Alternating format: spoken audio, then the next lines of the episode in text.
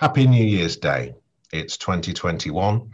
If you're listening to this, you are one of the people who survived twenty twenty. And if things were normal, uh, many of us would have been up at midnight singing Auld Lang Syne and the words, "Shall old acquaintance be forgot." But actually what I want to say today is we should make sure we remember.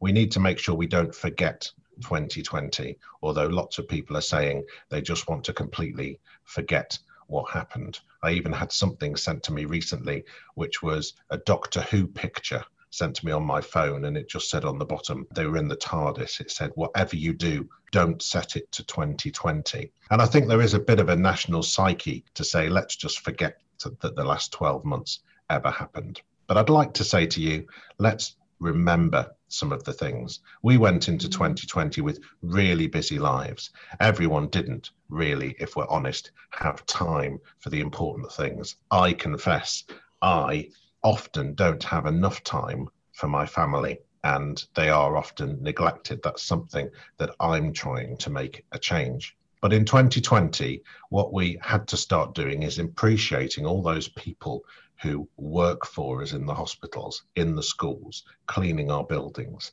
looking after the society that we often take for granted. We started to care for our neighbours. We started to check that the older people in our community were well. We all started shopping for each other, certainly in many areas. I hear about that. We started relying on each other a little bit more. And there's a real danger that as we hope and pray, the vaccine rolls out in twenty twenty-one and the restrictions get less and we start to get back to as normal a life as will be possible over the next few months, that we start to slip back into our old habits, that we start to change the way that we're functioning again to forget about those older people up the road and assume that they're okay. Or we just take for granted that we can rely on other people and put on other people. We just slip back to those busy ways that we used to have. Let's make sure that in twenty twenty-one, we remember to love thy neighbour.